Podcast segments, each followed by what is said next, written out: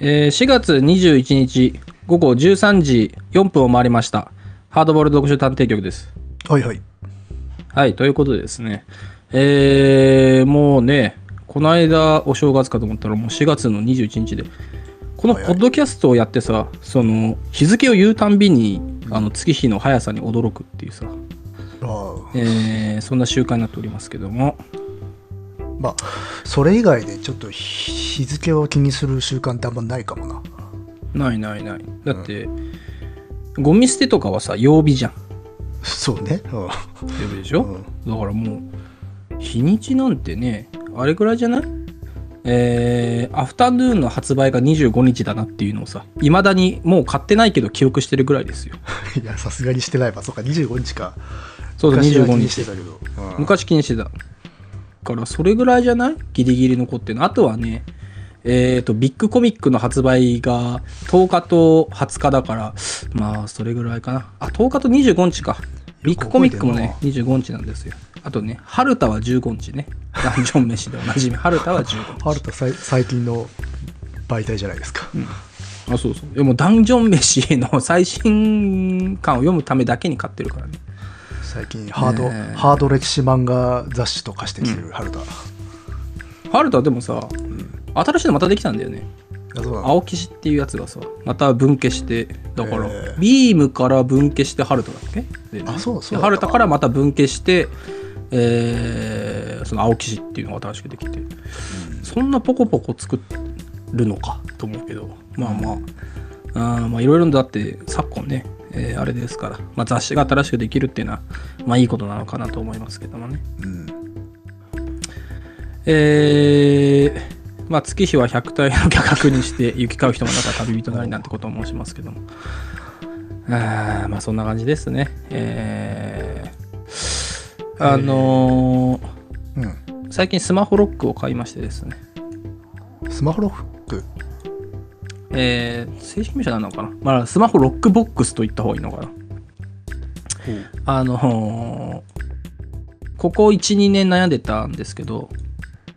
スマホ見すぎ問題っていうのが自分の中にあってですねああ、はいはいはい。まあ、そうね。ちょっと中毒症状を呈してくるような。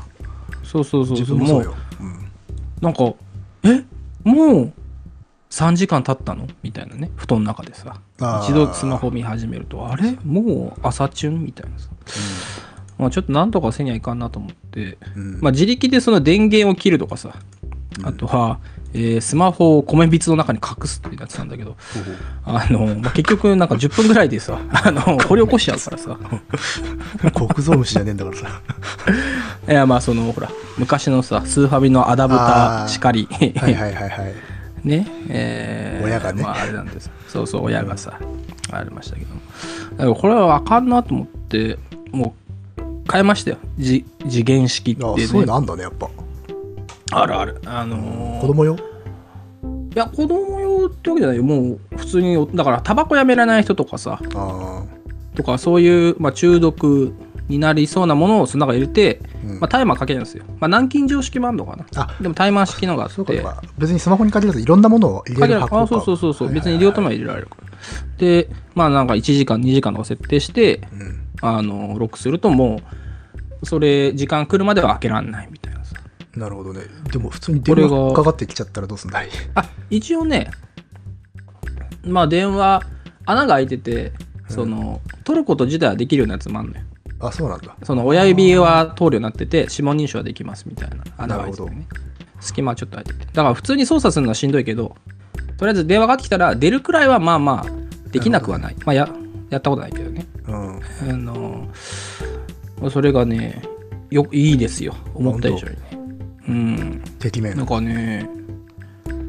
なんか本当物理的にねこうから肩が軽くなりましたよ一瞬で それはあの精神的なものなのか、肉体的なもいのやなだのか。からあったあったんだと思うよその精神的にそのスマホを見なきゃいけないんじゃない、まあ中毒になってるかああまあすあの家にわ出かけてさ出かける時に家に忘れちゃった時に、ああしまったと思っ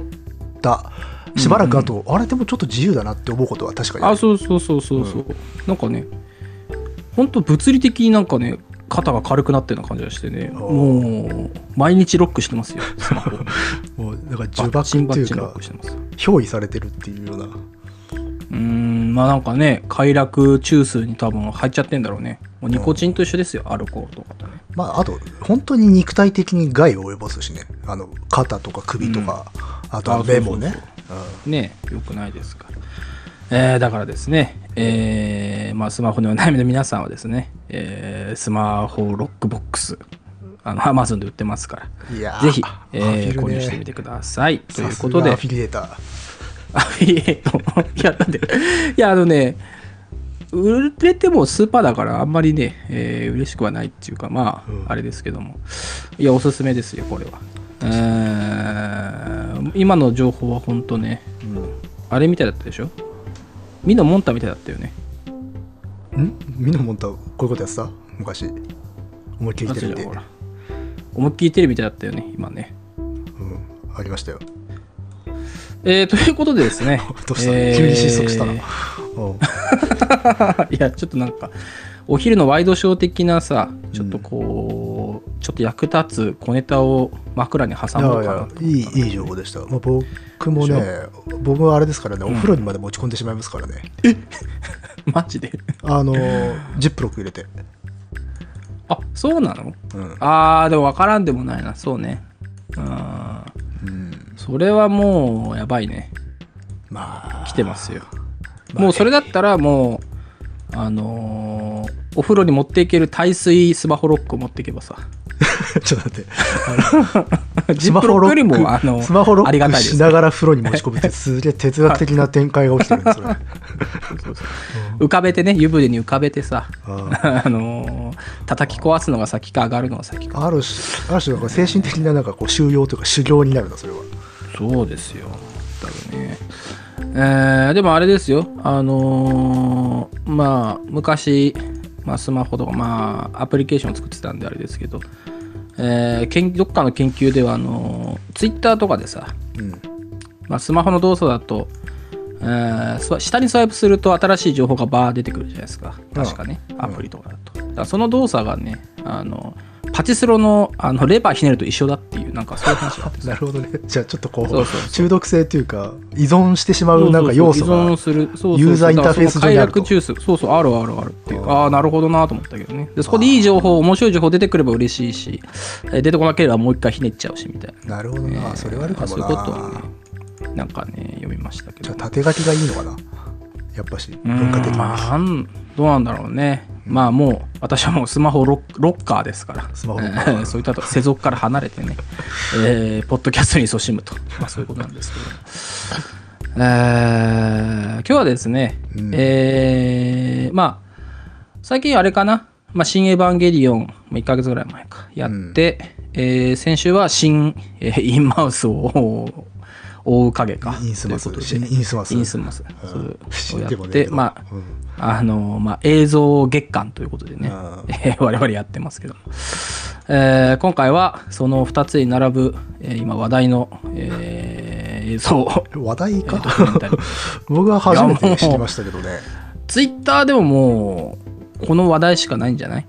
新エヴァンゲリオンの、えー元ネタあーツイートか 元ネタかネタバレツイートか、えー今回取り上げます、えー街角の東電子 の、えー舞台裏ツイートめがっちゃ社会派ドキュメンタリーでしたけど社会派ドキュメンタリー、えーまあ、何かと申しますとですね、えーアジアドキュメンタリーズっていうさ、うんまあ、ドキュメンタリーを扱う、えーまあ、動画配信サービス、まあ、サイトがありまして、えーそれが、まあ、まあ名前の通りなんですけども、まあ、アジアのね、えーいろんなあー、まあ普段あんま見ないようなね、えードキュメンタリーいろいろ、えー配信してくれてると、うんえーまあ、例えば今なんか、えートップページ見ると特集だと中東のパリで何が起きているのか爆心地レバノンとかね胸熱だね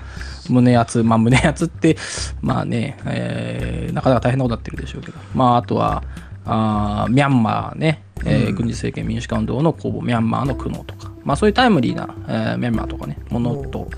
とねまあそれ以外もねあのラッカーのねやつとか話題作もあるよはいはいね静かに流れるとかねだからいまあ、映画館でかかるとすればイメージフォーラムまあぐらいそかうなねイメージフォーラム案件もまあ多少はあるとえーいうことで、これがね、なんかね、何なんだろうね、まあ、ツイッターの広告って、えーまあ、何をクリックしたかで、えーまあ、配分決まるからあれなんですけど、やたら自分のツイートの、プロモーションツイートにね、これ流れてくるんですよね。ほうほうほうあのこのアジアドキュメンタリーズがねやたら、まあ普段から社会派なあのツイートしか検索してないんでね、まあ当然そうなってしまそううのなっかてとしま思いっまたわすけ ですよそうなってしまうなんかねやたら来るんですよアジアいこっちは全然出たことないねやそれはやっぱりねあのー社会派だ多分エロまとめでしかあの検索してないからだと思うんですけ どだけなんだけあどの、ね僕のところに出えーてくるのはもう、うんあのあれですね VCN の日本統一ばっかですか ら何を普段検索してるんだって感じだけどそれは一回検索したせいだと思うんだ よね何ああー作もうできしるんつだろこういよね。一回検索するとバンバン。まあ多分僕も、なんだろうね。まあレバノンとかもしくはミャンマーとか検索したのかもね。あのあー高野秀之さんとかあーさ、そこら辺読んだ流れかもでねミャンマーとかさ、うんまあそこら辺検索したのかなと思うんだけど。まあそういうのが、まああって、なんかね、毎回その広告がね、うーんと、普通はさ、ツイッターの広告なんて別に見ないじゃない。そんなさ。だけど例外的いになんか面白そうだなと思って。やこれは確かにちょっと惹かれるねうん。うんね、ラインナップね。ラインナップがそうそうそうそう。でまあ、えーその中でね、えー魅惑のインド大特集っていうのもまあありましてですね、えーまあ、インドのいろんなあードキュメンタリー、まあ、扱ってるんですけど、まあ、今回取り上げるのはその中でね、えーまあ、先ほども申しました街角の東電子、うんまあ、これ、えー字がね街角のあの盗む電気の電子と書いて東電子うんちなみというにことでね。アジアンドキュメンタリーズのあのおうん気に、お気に入り数でうはんうんうん4番目、えー5番目ですね上から、ああ、そうそうそう。だだかかららそラこそンこキングとしては非常に高いね。あ、一番なんだったっけ輪廻の少年っていう渋いこれはチベッあ、トそれが一か番ななんだ。あのねチベット系多いんすよね、うんあ、ー意外とあれなのかな。そういうのが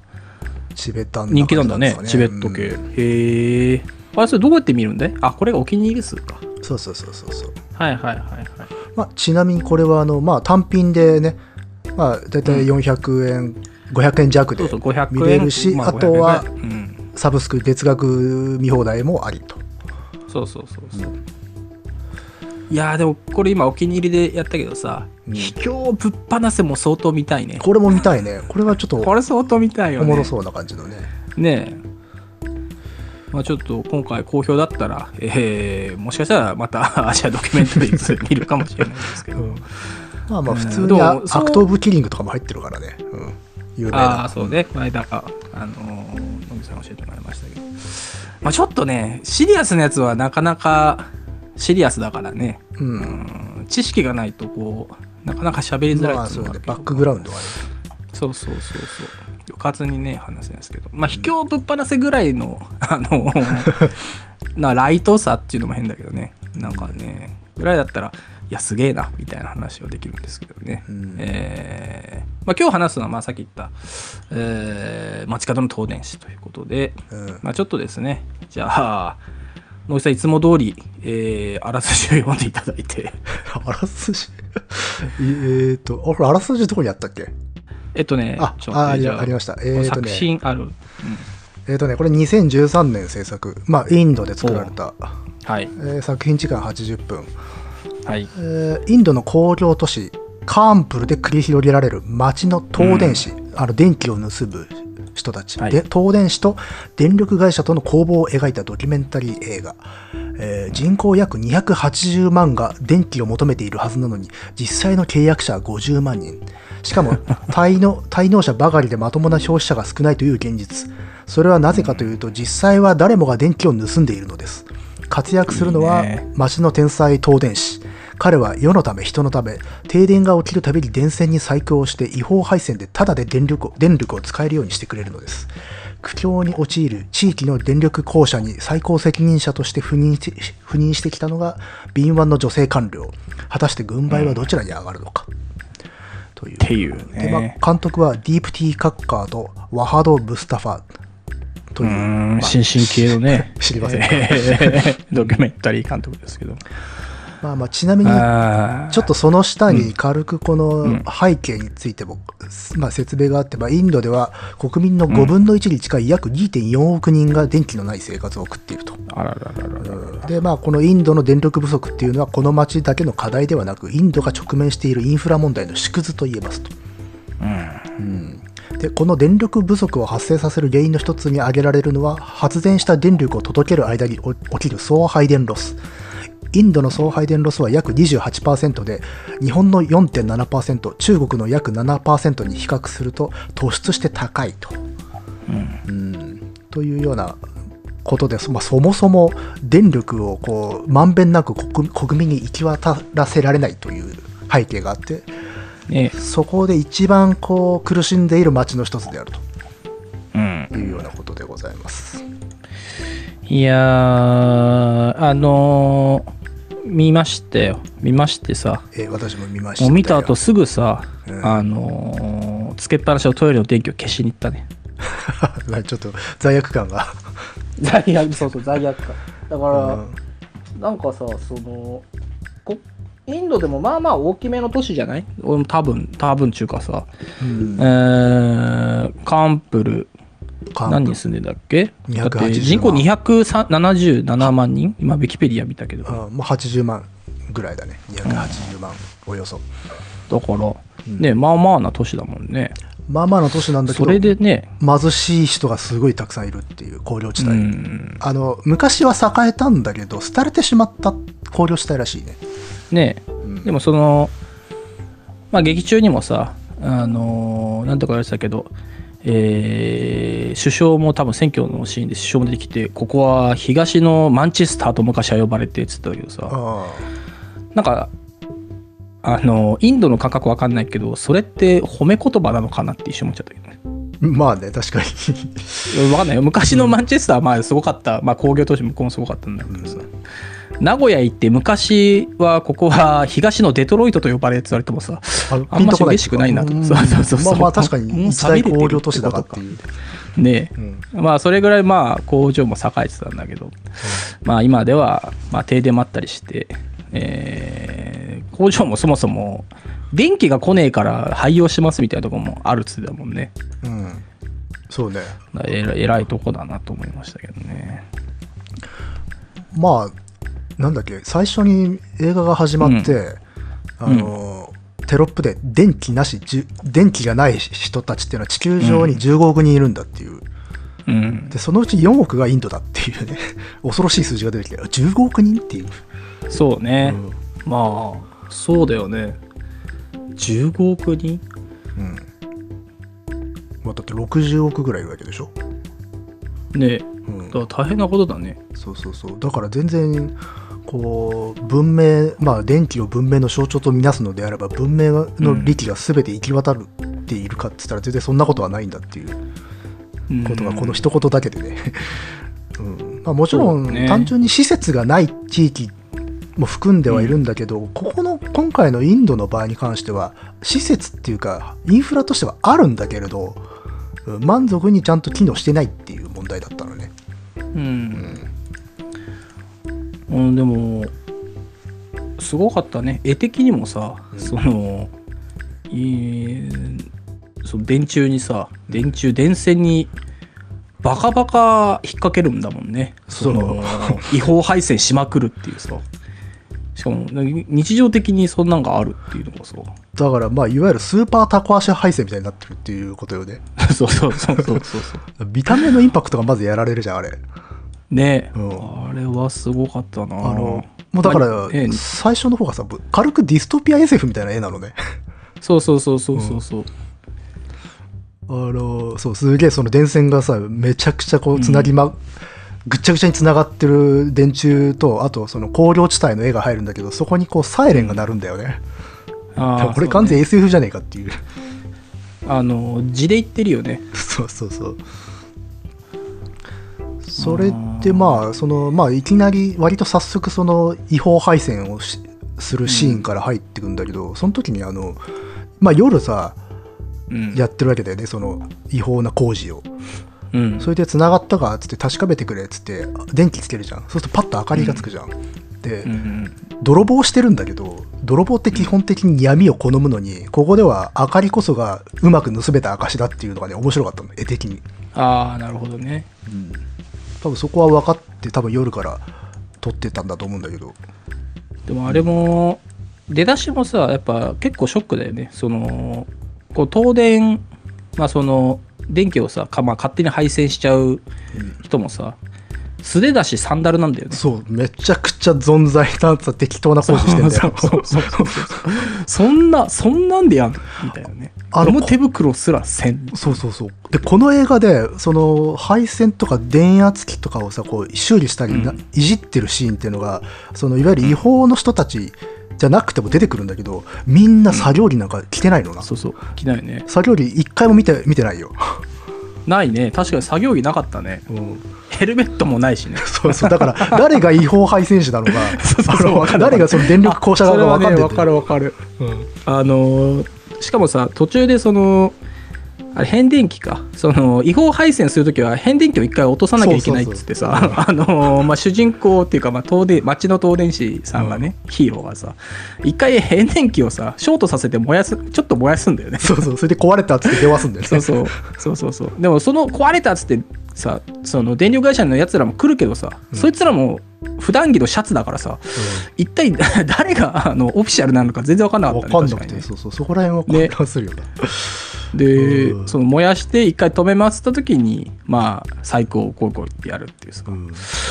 ああああいう、ああいう手段なんだよね。わざと壊して送電止めさせて、その間に修理しますっていう体で違法配線するのね。それで、ねあ、直しました。あの、通電してくださいみたいな感じで戻すのね。ねえあれはで。あれでもさ直しましたたって言ってた人たちは、うんあれはどっち側だったんだろうねあれだから違法配線を違法の方なのか頼なんでる人たちなんじゃないのかなうん。ああそうなのかで、普通はさ、まあ、日本みたいな国だったらさ、その、修理をする人たちと電力会社は必ず、まあ、つながってるっていうか、連絡を取ってるものじゃない。うん多分そういうのもないんでしょうね。まあないんじゃないうん。あーだからこれあの違法配線士がいるっていう世界観もすげえなってなるんだけどそもそもパブリックの方も、なんかすげえんだよねあのすごい雑すぎて雑でねうんあのだって途中でそのさ東電子が、えーこの配線違法配線誰に教わったかというと電力会社のやつらだっつってねあいつらが教えてくれたんだぜそう100ルピーで教えてくれるっつってさなんだそれはっていうねまあだから賄賂がほとか違法あのふなんていうのかこうか横行してんだよね本当に不正行為が、なんかさ、そのまあ女性官僚が、うんその電力会社側にいてさその違法してるやつは止めろとかショッピングとかやってるけどさうんなんか、まあ、初めのシーンではその、まあ、止めるところとかいろいろやってたけど最後の方になってくるとあんたたそのあんまやってないんだよねその社員たちもさあそうさ怠ちゃん慢とっ仕事してないんだよねていうか怠慢中かかなりあのなあなあになっちゃってんだろうねおそらくそそうそうそのうそう違法配線っていうか住民側と職員の方もなあなあになってしまっていてそれでいろいろな収益がこう損失がねあるっていうねだからまあそういう公器粛正とか体制の冊子みたいなことをこの女性官僚の人はやっていくんだけどやっぱ抵抗勢力がね、いるんだよねどんどんいるんだろう出ねてきちゃうっていうまあだって普通にだって配線しちゃったらもしかしたらあれかもね賄賂もらえないとかもあんのかもねあるんでしょう末ね端の方明らかにあれはだって握らされてるでしょあの職員の人たちは、ねうん、間違いないもんと匂わしてるようなシーンあったしねそうそうそうそう、あのなんかこれなんでや現場でこれちゃんとやってないのっていうことはたびたびあったし話がそう言われてるねうん、まあねっていうね感じなのでまあだから最初はそのなんだろうなその女性官僚なんだっけ名前名前ねマシュあマヘシュワリさんマヘシュワリでマヘシュワリさんあそうだマヘシュワリねがこうぐ外からやってきたエリートみたいな感じで、でその人がバシバシ厳しくやっていくわよっていうそうそうそうでそれ対その違法敗戦士たちとの戦いっていうところからスタートしていくんだけど、実はこの人たちも末端なんだよね本当根本的な問題はもっと奥底にあってそれはこの人たちだけではもうどうしようもできないんだっていうレベルにだんだんね映画の語りもねそそうですね拡大していくんだよね、うん、うんいやーだから序盤と後半でテンション変わるしね、そうだねうん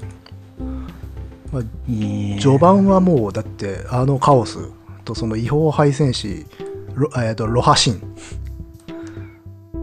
主人ロ公ハシンあそうねロロハシンンのなんかこうインタビューで、でなんかまあこいつはこいつなりのなんか道理っていうか論理があってやってるんだっていうあ要はなんかこう義足的な気持ちでやってんだよねこの人なんかねネズミ小僧みたいな感じで、ね、そうそうそうそうただまあもちろんそのそういうふうにい言って、あのー自分のなんか行為を正当化したりとか昇華させて開き直ってるっていう部分もあるんでしょうけど、ただこう反体制的で革命的ななんかことを言うんだよね、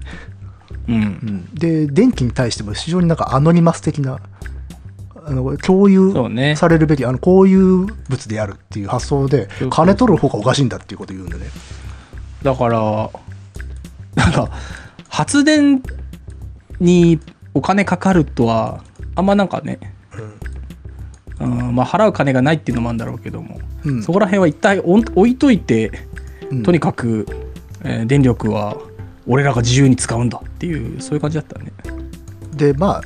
あでその憶測の問題みたいなことには、かうん考えが及んでねえなっていうのはまあ聞いててわかるんだけど、うんん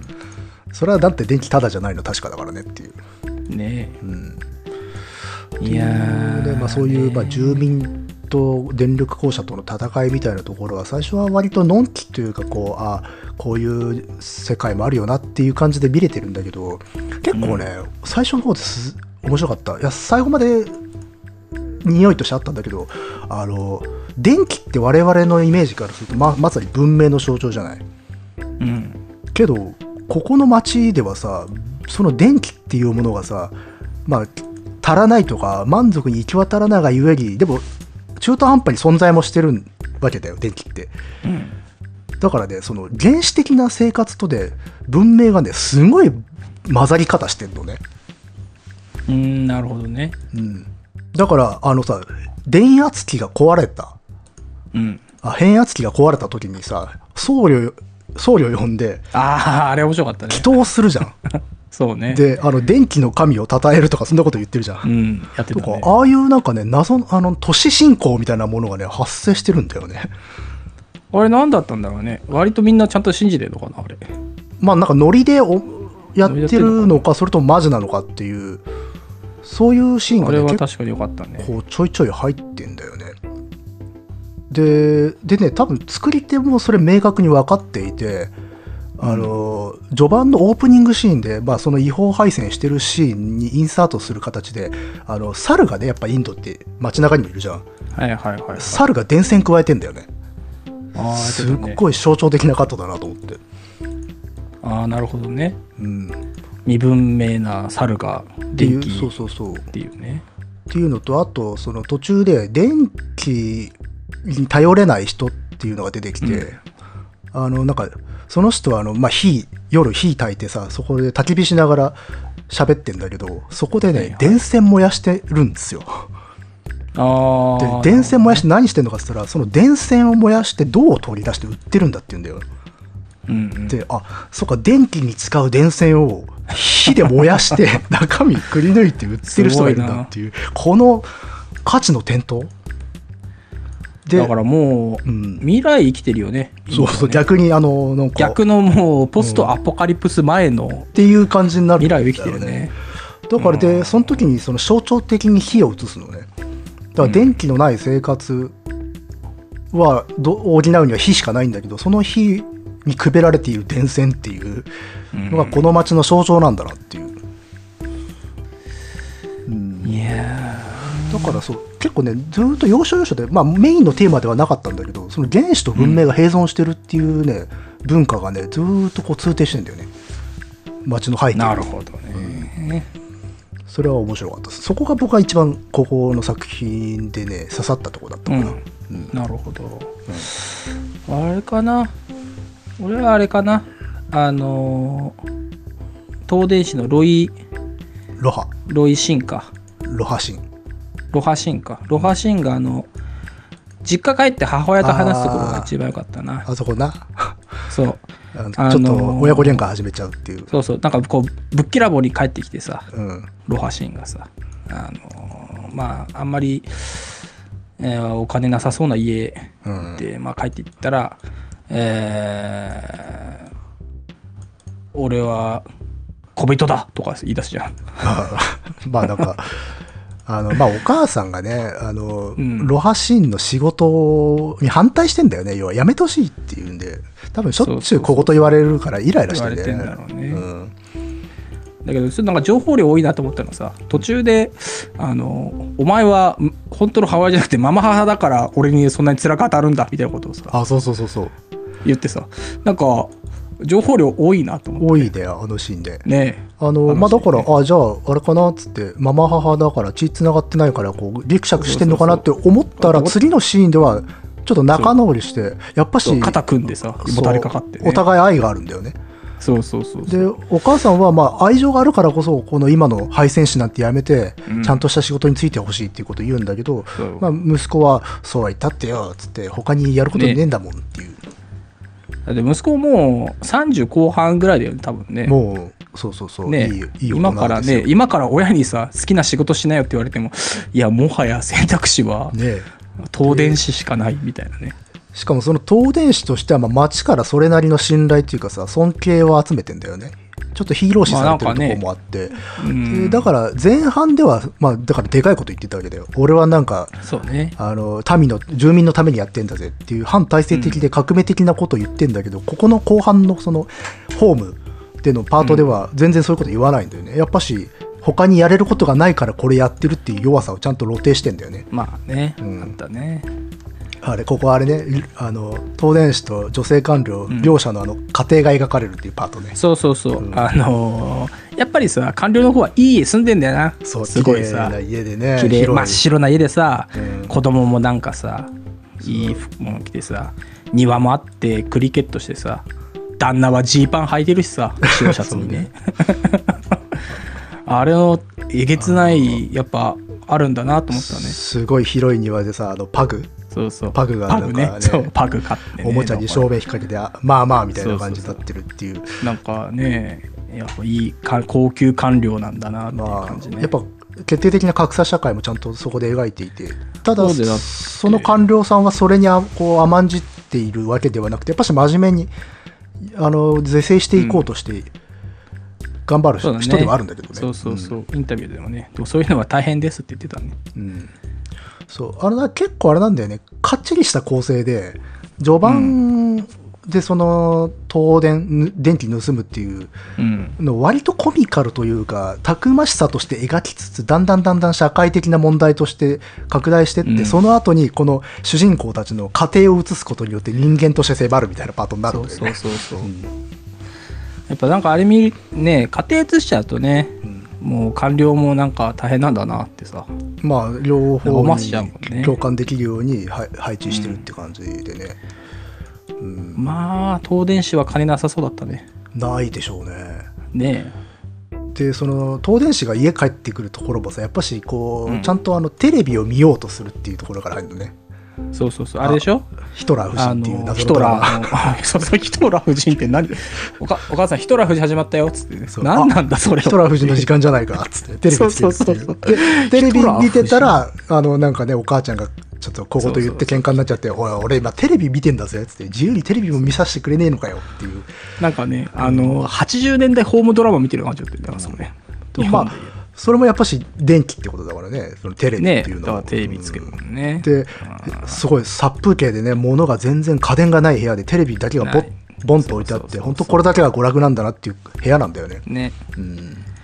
ねよかったよその出てこなかったけどさそのお母さんが「お父さんも昨日が体調を崩して」っつったら息子は間髪入れるずに「飛べろ」っつって ね「飛び降りればいい」っていうまあだらなんか、貧しいそんだよのねインタビューの時はさ、んこうまあ義足的なそう、かっこつけた民のそう格好つけるけどうち、帰ってくると「お父さん体調悪くて」って言われると「飛び降りればいい」っつって さ急になんか 反抗期みたいなさ反抗期。で、でもその後、やっぱし仲直りすると、こうね、そうそうそうなんか抱き合いながら、こう、しん抱みりきしち合ゃいなうっがてらいう。そうそう親密するっていうの、どういうカメラ前でどういうテンションなんだろうなってさちょっと思っちゃう、まあ、だからやっぱしちょっと虚勢っていうか、まあ、自分がまともなことやってるとは本当は思ってないんだよ。まあまあそりゃねでもだからってそれを仲間はみんな正当化捕するまっちゃってるわけだもんねうん、彼以外ねただまあだから住民から感謝はされてるからそれをこうよりどころにしすぎてしまってるところはあるんでしょうね。まあねうんちなみにいやさーその町のヒーローとしてのロハっていうのが描かれてるけどさうんあのその時にあのいろいろなコツみたいなあの、うんその違法配線のそのうんいろはみたいなことを語るシーンがあるんだけどその時にさ、うんあの息を止めれば電気は流れないっていうところがそうそうそうすげえ面白かったね。あの危険危険回避のね そうそう話でねおなんかこれはあれかななんか科学的な変なそうそうそうそう変な科学知識知識なのかなって思ったら息を止めると電気がこいつは死んでると判断して流れないっていうそうそうそうそうそう二度は殺さないってやつね電気そをうねそうそうそうそれは二す度げえなはと電気は二度は殺さないは名言だなと思ってでそうそうそうこれってさうんある種のあの食料的信仰だよね、そうだね、うんあのうん職人さんとかがやるおまじないとかあの掲げる神様みたいなものなんだろうなってそれが発生しちゃってるっていうでそれもねさっいきやそうだよね話したあの、うん文明と原子が共存している、うん絶妙なバランスで共存しているこの町特有のなんかものと共通するものを感じて、うんそうね電気の神っていう単語がねいいね出てくるけど、うんうんだからこの人もだからどこかで電気の神持ってんだなっていう、そうだね うん、まあでも指曲がっちゃってるけどね そうねあのーなんかねあでもなどっちだ手か忘れちゃったけどさひ人差し指どっちかの人差し指が曲がっちゃってんだよねそうそうそのバチってやっちゃって、まあ指とかもうほんと傷だらけなんだよね怪我をしてて、うんうんあれはもう労働者の手ですよで後の方でねやっぱしそのだ俺は病病院にも行けないみたいなこと言ってるじゃん治療もできないんだっつって、うんだから手がボロボロなんだって言ってて、まあ、うんそこもまあやっぱし貧しさのね結果ではあるんだようね、ん、そうねいやで本当でも見てるとねそりゃ感電するよっていうやり方で工事してるからね あのさその我々が思ってる最低限のさビニールテープすら使ってないのであれね使ってない使ってない普通そにの終わったう後、んビニールテープ巻くだろっていう感覚もないっていうあのだからこう絶縁物質がついてるペンチとか、最小限のところにだけあって、あとは直であのむき出しの電線触ってるからね、ねでバチバチ言ってるしねそうそうだからさそのシーンでもあったけどさ何回も変電とか燃えてるもんね、変電機とかそうそうしょっちゅう燃えててしかもさ燃えてるとさ近所の人たちがさコップとかで水かけんのねそうそうそうでいっぱ証い拠がもういないのね、来ないか来なかったねそういえばねだからじじいとかもう泥持ってこいっつって泥かけてたもんな そうそうそう変電機変電機に泥って何と思うけど割と頻繁にあの燃えてたけれど消防を見たことは一度もないね、そうねなかったねうんでももうあれだね最後の方はさもうちょっと暴動っぽくなってたもんねなってたね、そもそもそう東電中か電気がちゃんとさと停電しまくってて来ねえじゃねえかっつってねうん、その夜中に民衆たちがさ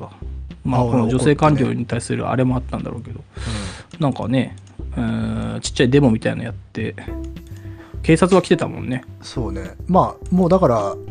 電気、まあ、このか女性官僚の人はその東電は許さないって言ってその違法に配線してる人たちから接続を切ったりとか料金を徴収するみたいなことをやってって、まあ、それに対して住民最初怒ってたんだけどその怒りがもはや彼女以上のものそこなんでこんなにそもそも電力不足なんだとなんでこんなしょっちゅう停来ないん電だもんねばっかりなんだっていうことに憤り出してそれでまあなんかこうとちょっとしたこう大衆運動みたいになってくるっていうね。うんうんあとそれを利用する政治家ねあ、そうそう。 あちのゃんと現れるんだね。中第盤三に出者がてねき。た、そうそうそう、第三者の一応その地元の声を電力会社にぶつけるんだって言ってさ、なんかいかにもまたさインドの俳優みたいな顔してるそんうだよそねうそうそうそこう。の あの爽やかな政ね。治う家がんね爽やかインド版ハンサムみたいなさ、うんいわゆる民意のを代表してますよという体で、そうそうそうそう、まあ本当にしてるのかもしれないんだけどっていう、ねそういう人がまねあ、それに対してまたね東電市の方はあいつらは選挙の時だけ出てくるっつってねうんどうせ公約なんか何一つ守んねえしよ、つってねえで言ってた票入れたやつだってその時は盛り上がるけど票入れたらもうその政治家とは二度と会わねえんだっていうね割とまあ冷めたことを言っていて、ね温度差があるっていうまあでもその東東電子ロハの冷めてえるうんのとは裏腹にちょっと街はこう政治運動化していくっていうね流れがあってそうそうそうでやっぱすごいなすなんかさお祭りみたいだったもんねその政治の集会みたいなやつさうん熱気中華まあね、やっぱしこう不正とか汚職が横行してるからこそ逆に言えば政治に対して真剣な人たちもいるってことよねうん、なるほどね全部がなんとなくまあまあうまくいってたらみんな結局興味なくしていくんだけどやっぱ腐敗してるからこそちゃんとしなきゃっていう思いの人もいっぱいいるんだよねだからあの、うんまあ切実だよなそうそうそう投票するあの投投票所で選挙で投票する人たちが映されるじゃん、その時にさ、あのガッツポーズしたりする人いるのね女の人あで、ね、誇らしげだったよねそうそう票を入れてよしっつってガッツポーズする女の人っていうのが結構印象深く映映されていて、うんあそうか彼女はこの1票で何かが変わるかもしれないっていう思いをああるんだなってそれをその1票に託してんだなっていうのがよくわかるシーンで、うんそういう人もいるんだよね、うんでもなあかのなかねジャパンとは違うなっていうそ感うじそでうしそたうねそうああいうシーンはなかなか見たことないよねうんただそういう中にあっても街中でその普通に電線が燃えているっていうね、 そうそう電線は燃えてる電線は燃えてるあれね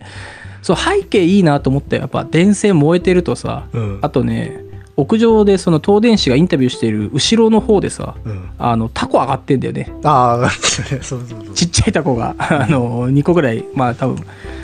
戦うタコなのかもしれないけどさそれが上がってて、いやすげえいいなと思ったねうん、なバんッかクしてね常に対比があるんだよねその電気に対する、うんだからあのその普通に電線がさ街中で燃えてる時にさその時カットバックで入るのが屋台の串焼きなんだよ、そうそうそうそうそうあの火にさなんわかあ肉を炙ってるってそう怖かっいうたねシーンが入ってて、うんうん、あの露店っぽいとこねそうそうそうそうあそこはよかったなあとインド CD の露店ショーとかねああそうですね子供たちが集まってるところだそこ子供たちが集まってね、でそこでバツッと切れるのもさうんあれもよかったねその停電する瞬間何回もさインサートを挟んでさああそうね急に世界変わるもんねうんああの街のね至るあん箇所でね撮ってた素材なんだろうけどうんなんか急になんかダークサイドに落ちる感じがしてねまだなかなからすごかったな一応電線が燃えてる後にそのシーンになるからまあそそれがきっかけで停電が起きてるのか直うんね接つながるシーンなのかわからないんだけど、まあそういう、おそらく電線とかのトラブルでしょっちゅう停電が起きてるっていう、ねうん、いやー日本ってすごいねいやー奇跡停電なんかさ かもしれないね、うん、ありえありえないじゃない停電ちょっとしただけでもうさ大事だうから、わね、うわうわーっつってさうわーってなるじゃない、まあ、実際病院とかも止まってたら大変だから、まあ、当然うわーなんだけどさなんかこのドキュメンタリー見た後だと日本何なんだろうね日本すごいねうんようやってるよねまあ、もちろん人口の規模が全然違うっていうのもあるけれど、まあね、うんまあ、でもまあ中国はねインドに比べてかなりまともになってるみたいですからああそうかさっきのねね数字から言っても。うんまあだからここでちょっとテーマがねあれなんだよね東電子からあの完全に停電っていう問題になるんだよね、そうそうそうともう停電と政治そ問も題そも足りねえじゃねえかっていう、そね、う そうそうそうそりゃと東電だってするわっていうねでまあそうねで女性管理の方も自分は与えられた職務を遂行してるだけで背景にもっと大きいものがあることは多分分かってるんだよねいやもちろんね、うん発電所建てりゃ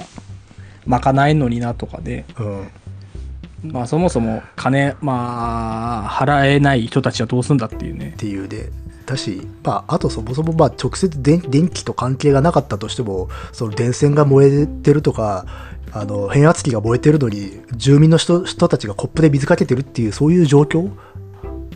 そうね。 それと木をいつにしてるだろうっていうねうんだから、まあ経済発展してるけどあのすごいとてつもない規模の矛盾を抱えたまま発展してるんだっていうことがよくわかるっていう、ね、うん、どうしてんだろうね。ねえあ の、だってインドといえばさ、もういつ、もう今、どうかしらんけど、もう枕言葉のように IT は強いみたいなさ、まあだからそういうのあるじゃないですか、インド。あの、ね結構さパソコンとかを使いこなしてる人たちってよく出てききたじゃんうん、でも一方で本当にそんなものを一切持ってない人たちが描かれてだからもう圧倒的な格差なので、IT 強いってのはそれは上積みなんであってってことでしょそうなんだよな、だしあとこの映画自体がそれを感じさせるに足るものでなんでかって言ったらさっき僕が面白いなと思ってたその文明的なものとプリミティブな部分であるとかすごいその落差とか対照的なものが共存してる極端な街っていうものを結構見つけ出して描いてるっていうのはこれでもインド人が撮ってるわけでしょ、でもその人は客観的に見てるわけだよねでだろうねおそらくじ上積みの人たちでしょそそれが見えるのはうんうん、それはそうで、ね、映像映画を作れる人たちですから、だからこういう映画が撮れてしまってる時点でやっぱし格差があるんだろうなと思うんですよそうねだってみんながみんな同じ目線だったらこういうさ客観視ってできないわけじゃないですかうんそうそうそう多分猿が電線かじってる絵面白いよねって思ってるわけだもん、ああそうねうん、でもこの町の人からしたらそれ日常だから面白い絵には思ってないはずよ、うん、このカンプルの人たうちん確にしてかみにれそうばねうん、そうそうだからやっぱし我々にの感覚に近い側の人が取ってるからこういうふうに我々もまあちょっと不謹慎だけど面白がっちゃうところがあるわけだよ、うんえーだからすごい極端なんだと思うよ、そうねそうちなみにそういう感じで言いますと、うんあのマヘシュワリさんってさずっとにわかなんかでさ、インタビュー受けてたじゃんうんでその時にさ蚊取り線香置いてあったんだけどさあったあった日本と同じじだ形してたねあでもあれはもう共通世界なんじゃない世界共通なのかあれ渦うんあの、状ま、え渦巻き状のやつでしょうん、てかうんそうだと思うよむしろあどうなんだろうなまあで日も本が広めたそんなこと必ない必然的にあの形に行き着くかやっぱし、じゃないかねうん、やっぱしじ長時渦間持巻つきよ型のり、ねうんだからだからそういうのにさうんうん、あのお金を使えるっていうのもあの まあ邪推かもしれないんだけどインタビューの時さそこのあのテーブル切ってもよくねってところ映してたよね、あそうそうそうそうあのミネラルウォーターとかねミネラルウォーターとスマホがにうん2台置いてあってスマホそうそうそうそう蚊取り線香があだっかてらなんかさあのーね東電市の方は屋上でさうんそうそうそうそ うどっかの建物の屋上でなんかねうんシャツだけは新しいの着てきましたみたい多な感分じだけ一ど将来一番いいの来てるっていう状態でしそょうそうそうそう無理やったねだから、あのーむしろそのマヘシュワリさんの方が雑然とした感じっていうかラフな感じで撮ってんだよね、そうそうそこに余裕感じるよね本当ねあった、うんなんかね格差を感じましたけど、ね、実際そうあのテーブルは普通さアングルとして切るよ もっとかっこいいてか 朝あのー会議室で取りゃええじゃん会議室があの、ま、あの部屋でさまあ職業的な場所で、で撮るのは普通だよねそうそうそう、うん取ればいいけどさあえて外でね、えー取ってるまあでもねこうやってそういう対比として描かれるんだけど、マヘシュワリさんもこの政治運動化してった流れの中で1年ぐらいで退任しちゃうんだよね、あそうそうだから、まあ、2人二人にスポット当たってるけど勝者なしって感じだもんねそうね最後はね、うん、なんか痛み分けみたいな感じで、まあ、おそらく更迭されてるわけでしょマヘシュワリさんはあそうじゃないだから割と最後ねその小さいもうちょっと小さめの都市に移動したみたいなこと言ってたもんねうんで本人のインタビューでは子供があのー保育園は転院まあひね転勤ばっかだったけどここでは1年ぐらい入れてよかったわみたいなこと言ってたらまたね飛ばされちゃうわけだからまあちょっと向まこうあのねそ大変のですよ官僚の仕組みっていうのはよくわからない、もしかしたらあんま割と短く移動しちゃうものなのかもしれないんだけど、ただ、あの物語っていうか、映画の中ではそういうふうに描かれてたよね。もそううそうそう、んまあ結局はっていうね結局、彼女も駒の一つに過ぎないんだよ的な感じで飛ばされてるように見えたようね。んそうそうそうそうああダメだったかみたいな感じだったねうんだって最後もうさあのまあ退任式なのかもしれないけど、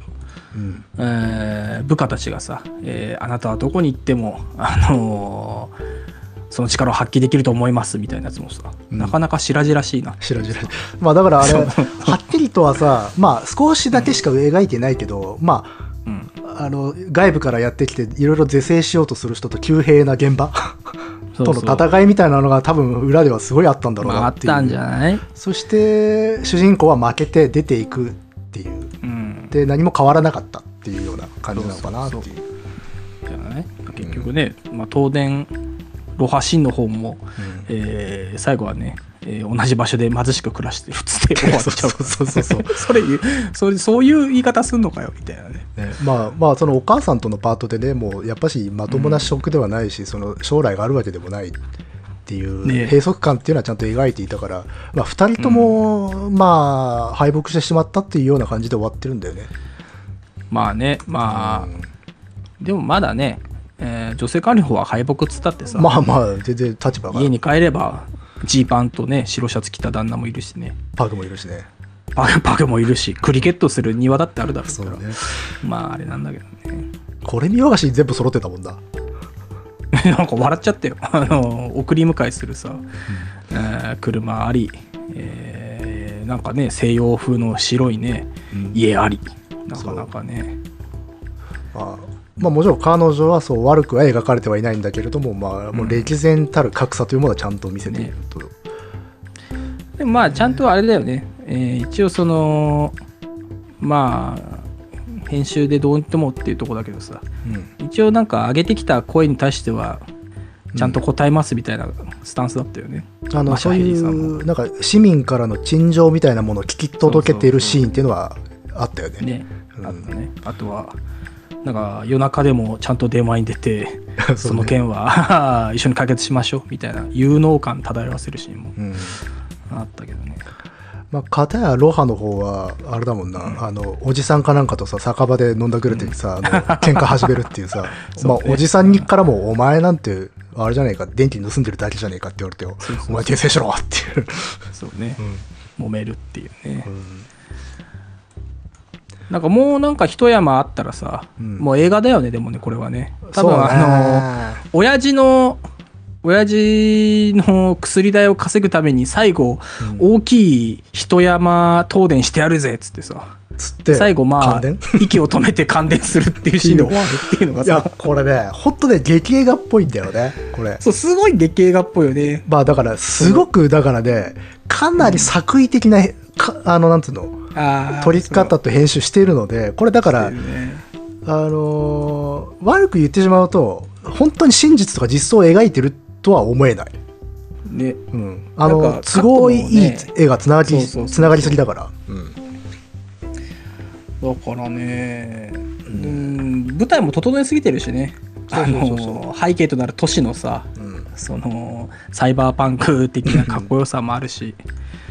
えー多分インドでも小柄な方なんだろうねちょっとチビを気にしているそうそうそう東電主人公でも顔とはな女ん性か官ね僚だから顔はいい感じなんだよね、そういい感じなんだよねあのねだから僕はね東電子のねげ劇映画をね作るとしたらねおああオーディションで彼が来たら彼を選ぶよ いやそうだ ね俺も見てていつねあの踊りが始まるのかなと思ってたからそうそうそう、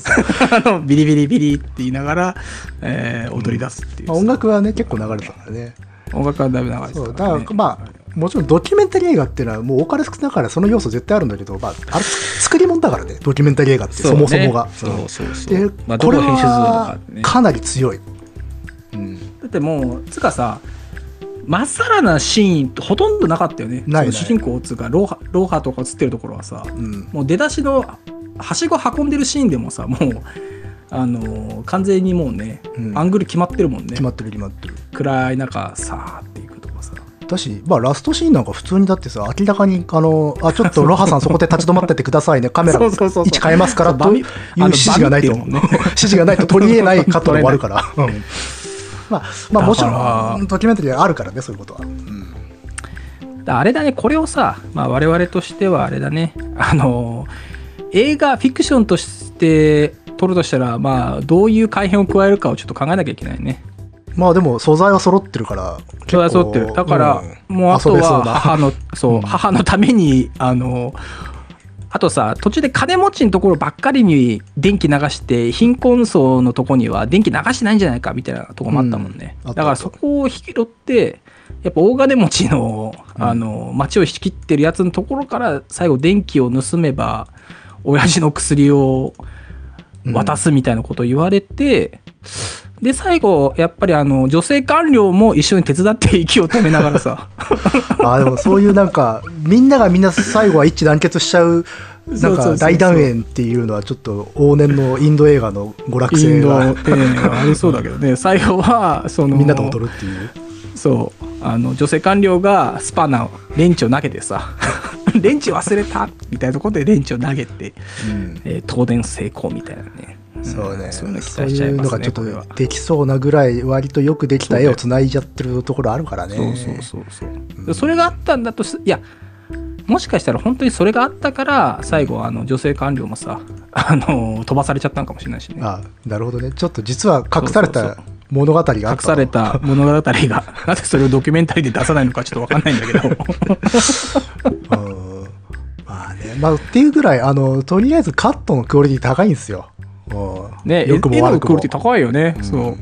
まあ、非常に作為的だなっていうところもあるそうそうそうだしあとまあ腹腹理論ではないけれどあの映されてる人は絶対芝居するんで、あドキュメンタリーといえどそううねんドキュうんやっぱしロハシいやまあそうですンねかっこつけてるもの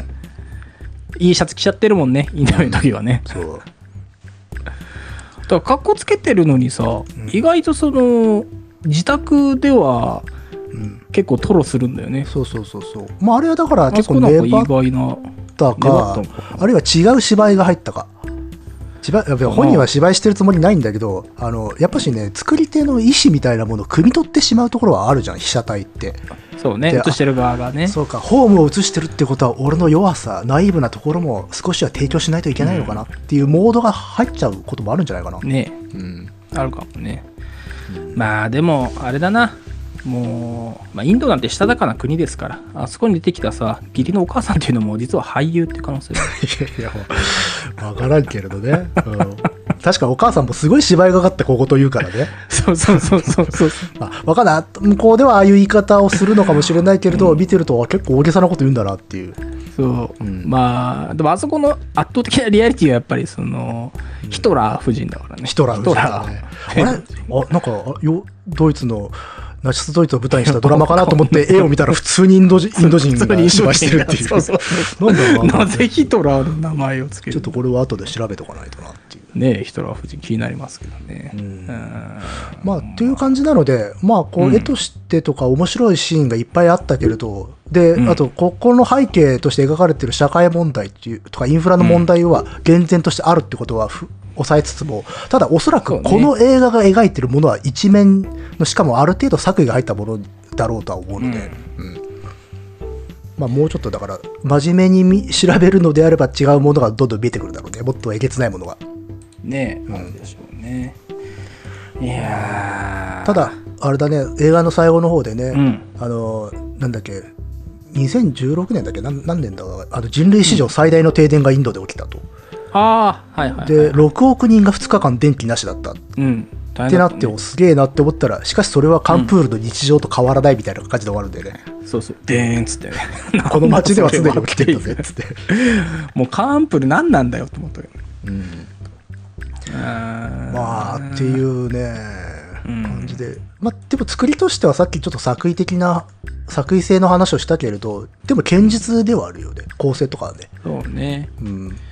まあでも結局何もね解決してる話じゃないからさ、うんまあまあ作為的でも結局は同じことっちゃ同じことなんだろうなっていうねああまあ別にあの結論嘘ついてるわけじゃないからね そうそうそうそう、解決してませんっていういまだに解決してないですし東電子はやってますって話だかってらいう、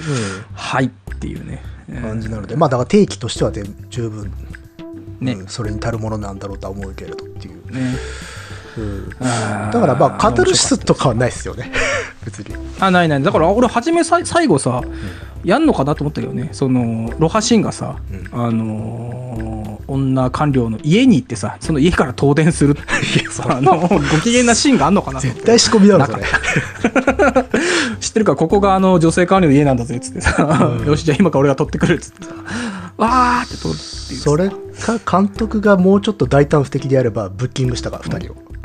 そうそう2人をブッキングね話してみませんかっていう、うんうんもしくは、あの、まあ日本のテレビ番組だったら、あの、絶対、えっ、と、盗ませない女性官僚と、絶対当然する ロハシンっていう、あの、番組を作ったと思うけどね。もうすごい商業主義だなうん、あの、1週間のうちにロハシンが、あの、盗みに来ますんで、それを止められるか、みたいなね。それはすごい高校と電気がついた部屋でみんなでテレビ見ながら大笑いで見てるとそうそうそうみんなで見ながらいゲラゲうラすごい嫌なラストシーンで終わる映画だ嫌なね、あの、ガキ使の昔のさ、あの、不眠24時間みたいな感じでさ、うんロハシンがいつ盗みに来るかっていうのをこうね、じーっと待つっていうの。いやはいやれたかもしれませんけどね。ままああ、ということでね。まあまあえ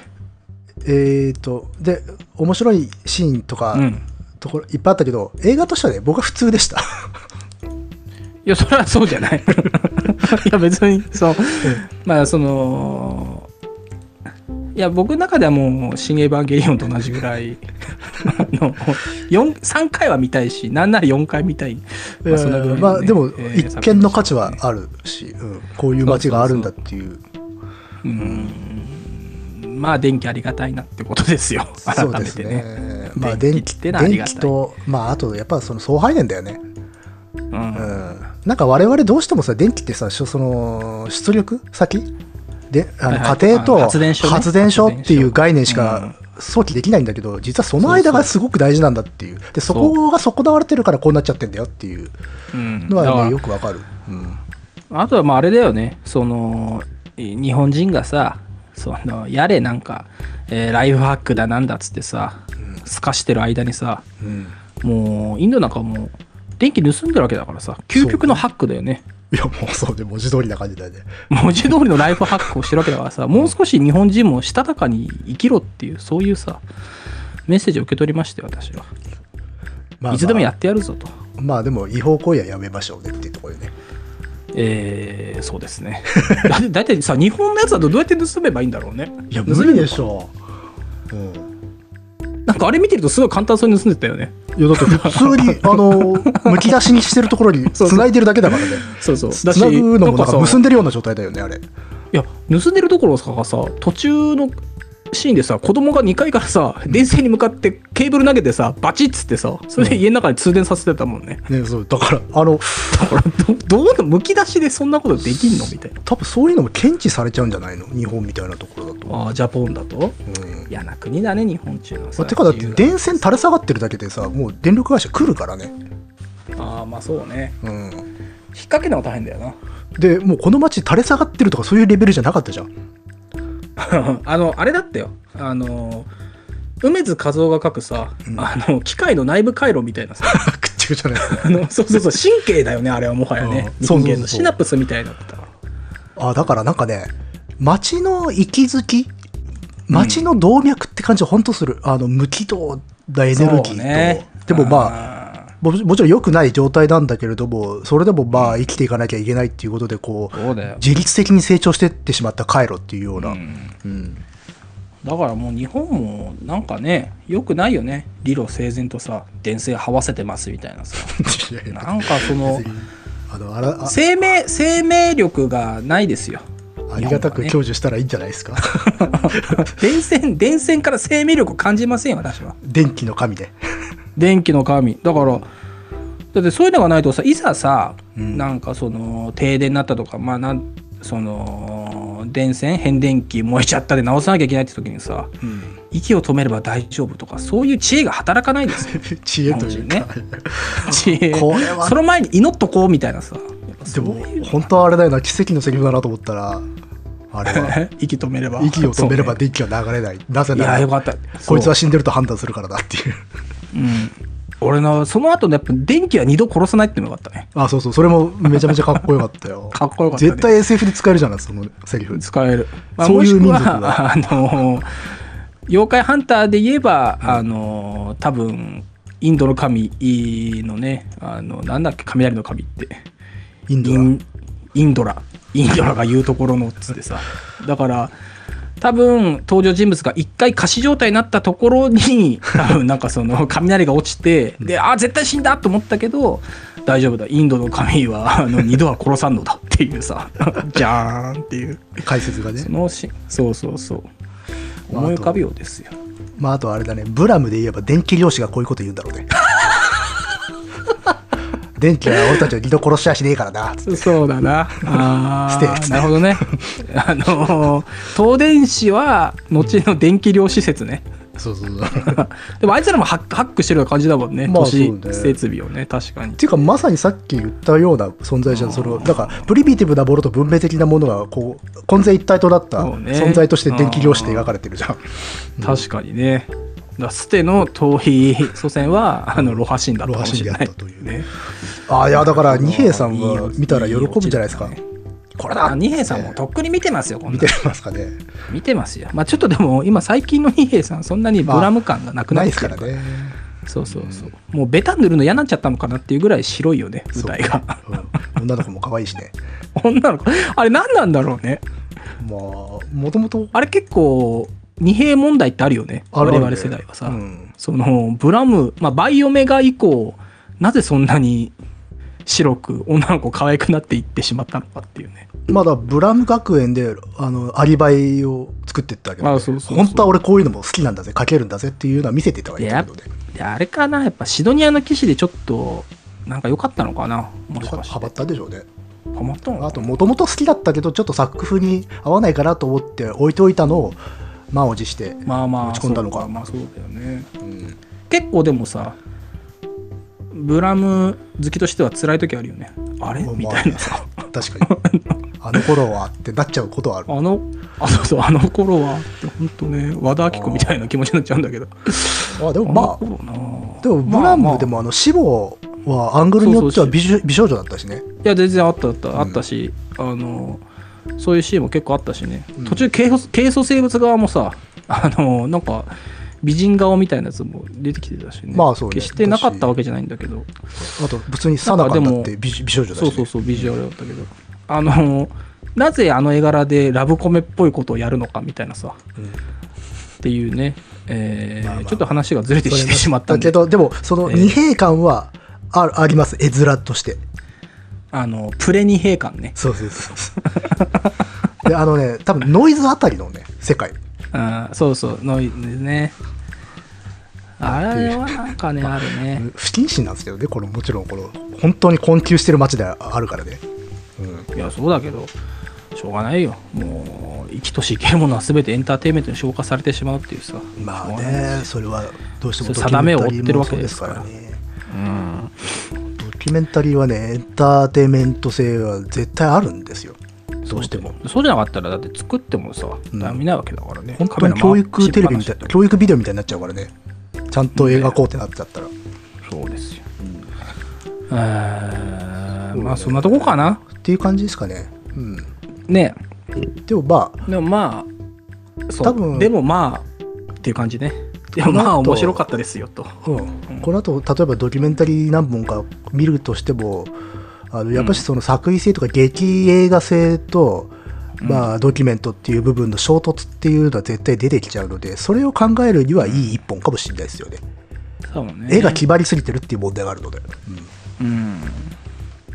ていうところですか ね。まあだってこの後ね、もし見るかもしれない、秘境ぶっ放せなんてすごい作為性の塊みたいだもんね、多分ね。でしょ うね。うん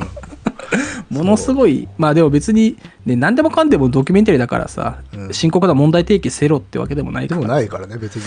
うん、だってあのだから全然ありお同じねアジアンドキュメンタリーの作品の中にさうんあの、なんだっけ、縄文にハマあー縄る文人々みたいなはいはいはいはいやつあったよね。うん、あれ深刻じゃないでしょ、多分。これ全然深刻じゃなさそうだけどね。これでもさ、なんか、ここ3、2、3年、もうちょっと前かもしれないけど、縄文、微妙な縄文ブームあるよね。あ、あこるれある。何なんだろうあななんだろうね。何なんでしょうね。 まあ、一定数ファンはいたんだろうと思うけど、だからそういう人たちがつながってったでしょ。クラスターとして認識できるぐらいに相互交流がされるようになっただけじゃない。なったのかね。うーん、まあなかなか気になるのいろいろありますけどね。うん、まあまあまあえ。ーですね。ままあ、あ、そうこれもだからまあ「新エヴァンゲリオン」回ぐらい再生されるようでしたらまた ね、えー次のドキュメンタリーをそれは厳しいかもしれないですね。あのまあ今言うあれ言っちゃうとさ、あの前回やったあのインスマスあるじゃないですかうん。大ヒットドラマ「インスマスうん。うん」あれなんて新エヴァの5分の1ぐらいだもんね再生回数ねだってあれと思っちゃゃったけどうん俺の予想だとあれ多分新エヴァまあ下手すれば超えるなと思っていやいや、なんでそう思全った然超えなく てびっくりしましたけどねあれどどういうことだいいや、だって、新エヴァは、エヴァンゲリオン知らないくてもさ、うんさタイトルは知ってるっていうものですから。いやそれはまあでもインスマスだってねうん。うんまあそんまなああのそうクトゥあルフのーファンは誤解しているが、一般人はクトゥルフそんな知らん そうそぞうそうそう 俺もねなんか最近もしかしてそうなのかなっていうね、うんえーだからまあ今回一発ねインドの電気にかけてみたんだけどさこれは結構厳しい戦いを迎えるんじゃないですかね。 あそうなの いやインドの電気だっていやインスマスはしょうがないと思ったのようん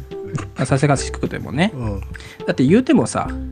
えーまあインスマス、まあ、アメリカ人日本人合わせてもさ数億じゃんうんインドはもう十何十何億でしょ人口が、うんだから刺さるさあの層のもう母母数が違うよ今回はねインド人が聞いてるわけじゃないか らな。インド人が聞いてないのこれ インド人は聞いてない。インド人聞かないのうんあそうなんだえー、ちょっとあのじゃあ情報もにしとけばよかったなって今ちょっと後悔し始めましたけどああそうなんですかそっちのが刺さるかもしれないけど、いや、でも、価値はあると思いますよ。えーだっ、てカーンプル280万人人口いるってことはさうん、 10%聞いても28万回再生だ からさ、あのカンプルの人たちはさ、あのポッドキャストき、聞いてないでしょ、電電気なかなか来ないん だから。天気来ないからうん いやいや乃木くん乃木くんさすがにねちょっと今の発言はどうかなと思ってこれ2013年だからああ、今は分かんもうなあれから8年経ってるわけですよ。い。いや、でもちょっとあの後どうなったかっていうのは、追いたくなるね。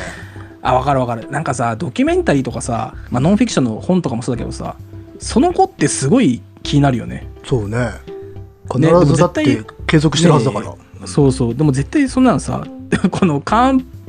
街角の東電子2は絶対ないじゃん。うんこれ。まあ、ネタとして新はね街角の東電子も作ってもらえないからさ。うんねえ、だから、もう現地行くしかないもんな、俺 な。うんあちなみにね、ちょっと触れ忘れたんだけどさ、電気じゃなくてさ、水を排出、あの、あ、そ流してる人もいたよね、そういえば。だからそっちもやってほしいなっていう要はそ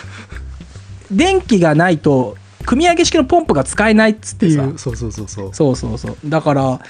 東電してさらにそのポンプから上がった水を、えーホースでみんなの家に分配するっていう二重になんか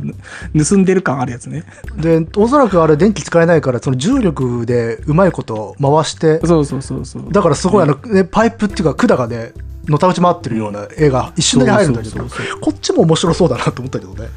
あのー東水師っていうのもいるんだろうねだからそこら辺は組んでるんだろうねと東電子と、あの、ロハとさ、うん会話するとかあんじゃん。うんお前なんか水をねなんか排水してるじゃないです そかうそう偉いぜっつって「いやいやお前は何本の電線を配線したんだお前の方がすごいよ」みたいななんか褒め合うシーンなんかがね、あるそうそうそうそうそう。なかなかね、あれよかったね。なんかそういうギルドがある、あんのかな。まあ、ギルドほどではないけど、なんかああんだろうね。んあるのかもねもう一個何なんだろうね。多分ね、もう一人一人ぐらいいたら映画作れたね。そうもねう一人は多分街角の Wi-Fi 師だな。 Wi- ちょなんか w i f i だとなんかもう本当全ての基盤があ整った上で成立することだからさああ、まあそうか。え、でも電気、水、あとなんだ、ガスか。ガス街角の東ガス師。超ガスし陶器ガし、スは難しそうだな。うん、なんか大事故につながるからねねえ、うんバカでしちゃうもんな。あいやでも街角の Wi-Fi 師はいそうだけどね、インドにすでにね。あでもいるかもねなんかレンタル w i f i みたいなそうそう、Wi-Fi 背負ってさ、チャリでさ、んあの回って、なんかこうね、Wi-Fi、Wi-Fi っつってさ、あ、お兄さん止まってっつ Wi-Fi っはて、その場に止まってると、そこの Wi-Fi ね 使えますみたいな。いそうだけどね、全然。あでもさ一つでひ気になったのはね、いわゆるねあのーまあ反射的な勢力うん。が絡んでないのかなって思ったね、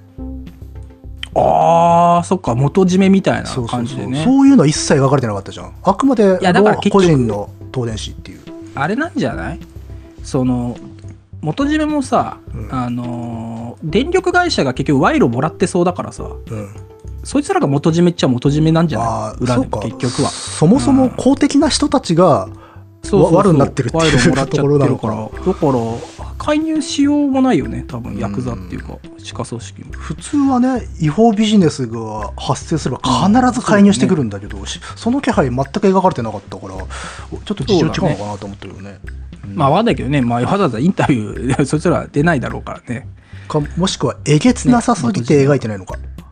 うんまあ、だってかもね生き死にかかるでしょ多分そうそうそう帰ってこない人とかいるんじゃんもしかしたらだから映ってないところであのね、えー元締めにだから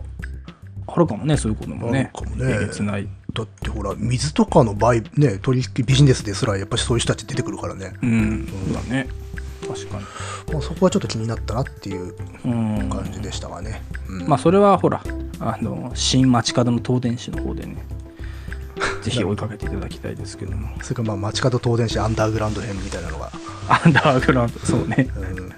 もしくは街角東電市路上編とかね、まあ、いろんなパターンがあると思う からそん なそんな大シリーズ化してくるのかっていういや純情派とかありそうじゃない街角東電市純情派 チャーチャー あると思うけどね。うーん。まあまあまあえいやーまあこれがここでまたヒップホップとか絡んでったら面白かったかもねー、 え、どういうこと一歩から。いやなんかその違法配線で電気引いて、うんなんかあのサウンドシステム鳴らすみたいなはいシーンとはか、いはいはいはいはいはい。あまあ音楽鳴らしてる出しはああっったけたどねね。うんああったね。もう映画だよ、それは。そうねちょっもとうね。ちょっと座標に過ぎるとこだなそれはうん。もうサテデーナイトフィーバーだよ、もうね。そううそう、ん。それまあ実際やられてんだろうけど ね。まあ、という感じでちょっとこう茶化してしまってはいるが、まあ、めちゃめちゃ深刻な社会問題であるということは、まあ、まず間違いないというそうこでとすでね。間違いないですから。えー、気になる方はですね、アジアドキュメンタリーズで。うんですねねこうこういうのはやっぱさまあ俺も初めて課金したからだけどやっぱねある程度課金しないといつまかなくなっちゃうもんねこういうサイトなんてねそうねだからこうやってちゃんと見れるうちにえーまあ見ておくのがいいのかもしれませんねうん、まあ、ちなみにサブスクっていうか月額だと990円か安い安いのかなわかんないけど、うん、で単品だと495円、ああいやほらね高い安いじゃない 月額はまあげまあそうね何本か見たいっていう人は全然月額入った方がお得だよね、そうだよだって980円なんてさうん、ないですよ何ですかんラーメンラーメンだって食べれませんよまあちょっと高いやつはねいいやつはねそうですよ。ああではい、ということでですね。結構他も見たいのあるな、あるある、結構あるよ。だかあるあらる、レバノンとかめっちゃ気になるもん。うん、この中東のさ、日本のもあるしね日本もあるしね。ただまあ、今回、えーまあ、再生回数がインスマスと変わらないようでしたら、えー、またね、えいや別のやつにインスインスマスより低い気はするけどどうだろうねわかんないけど、うんーいやー、信じよう、インド人を。信だから信じようよ。いや、インド人ともう一と言えばね、その電力関会社の人たちも、まあ、大勢いるわけですから、世界ではさ、うまあ、そういう人たちに期待ですよ。ん、そうですねええうん、えということでですね、ええー次回次回はついに帰ってきたカメリ会ですからあそうですね久々ですねそうちょっと長らく久々に、うんえー長らく、旅に出てえーおまっとさんでしたっていうね、そうそうそう、えーついに戻ってきたカメリ会ですからねもうこれはもう爆上げですよえじゃあいいかなえはいはいということで、えーまたお会い しましょうさようならさよならあっさりしてんな